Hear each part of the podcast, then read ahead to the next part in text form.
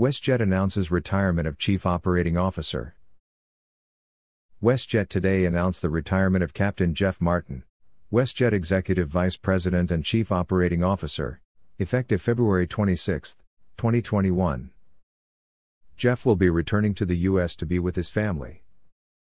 We are very grateful for all that Jeff has done for our airline in his two and a half years, including the successful launch of our Dreamliners, industry leading on time performance, the creation of a world class operations control center, and harmonious labor relations, said Ed Sims, WestJet President and CEO.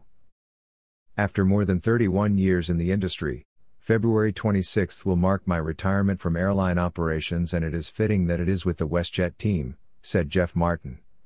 In my aviation journey, the last couple of years can be counted as some of the most rewarding.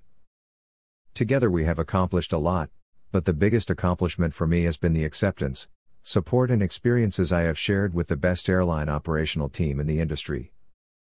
It has been an honor to lead this great team and proudly wear the WestJet uniform. Robert Antoniuk, currently Vice President, Airports and Guest Services will serve as interim Chief Operating Officer while a global search is undertaken.